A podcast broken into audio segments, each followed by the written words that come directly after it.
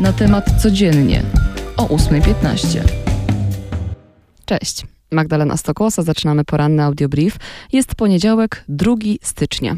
Powoli, powoli wkraczamy w ten nowy 2023 rok i już mamy pierwsze rekordy. Rekord temperatury w styczniu w Polsce odnotowano.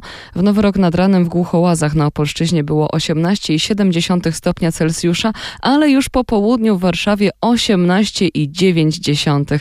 W całym kraju natomiast średnia wyniosła 16 stopni. No i było cieplej niż na przykład w Rzymie. No ale o pogodzie będziemy jeszcze mówić na końcu, więc się nie rozgaduję. Teraz sport, bo za nami drugi konkurs w turnieju czterech skoczni i kolejne podium Dawida Kubackiego. Był on trzeci w Garmisch-Partenkirchen. Skoczkowie przenoszą się teraz do Austrii. Konkurs w Innsbrucku przed nami, to już w środę, a jutro kwalifikacje.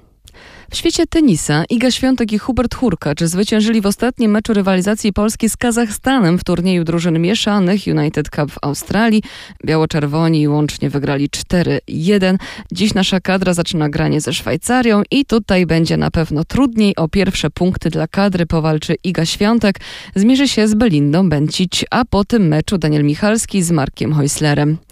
O tym, co będzie się działo w sporcie w całym 2023 piszemy na natemat.pl. Jeśli chcecie zrobić sobie taką rozpiskę, zapisać w kalendarzach, no to warto tam zajrzeć. Na naszej stronie głównej także znajdziecie informacje o trendach na nadchodzący nowy rok, między innymi o nanoinfluencingu. Za kilkadziesiąt minut w Bazylice Świętego Piotra w Rzymie zostanie wystawione ciało Benedykta XVI.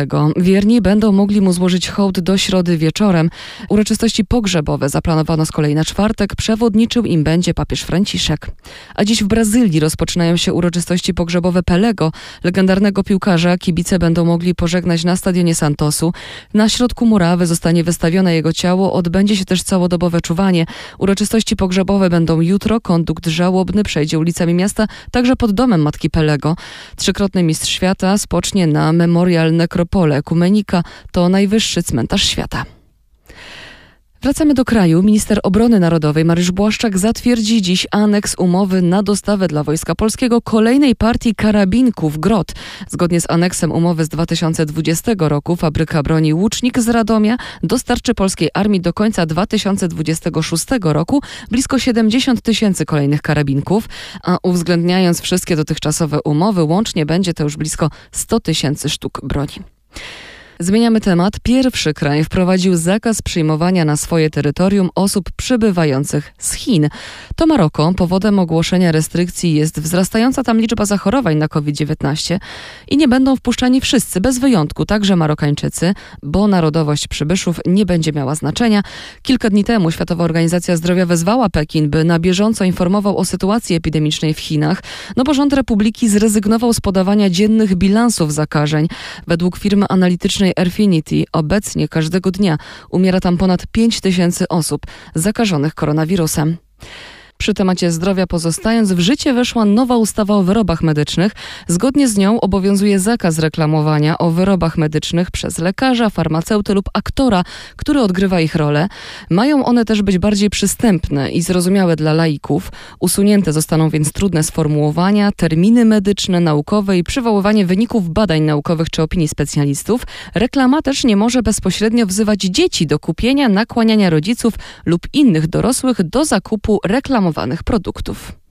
Jak już mówiłam, a wy zapewne czujecie, mamy bardzo ciepły początek stycznia i dziś również będzie ciepło, no ale już nie tak jak wczoraj. E, dziś północ Polski będzie pochmurna i deszczowa, południe z dużą ilością słońca, tutaj bez opadów.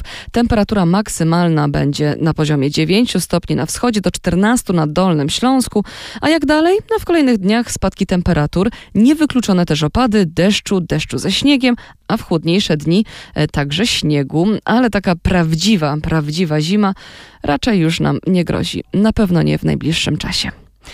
Magdalena Stokłosa, dzięki. Do usłyszenia. Cześć.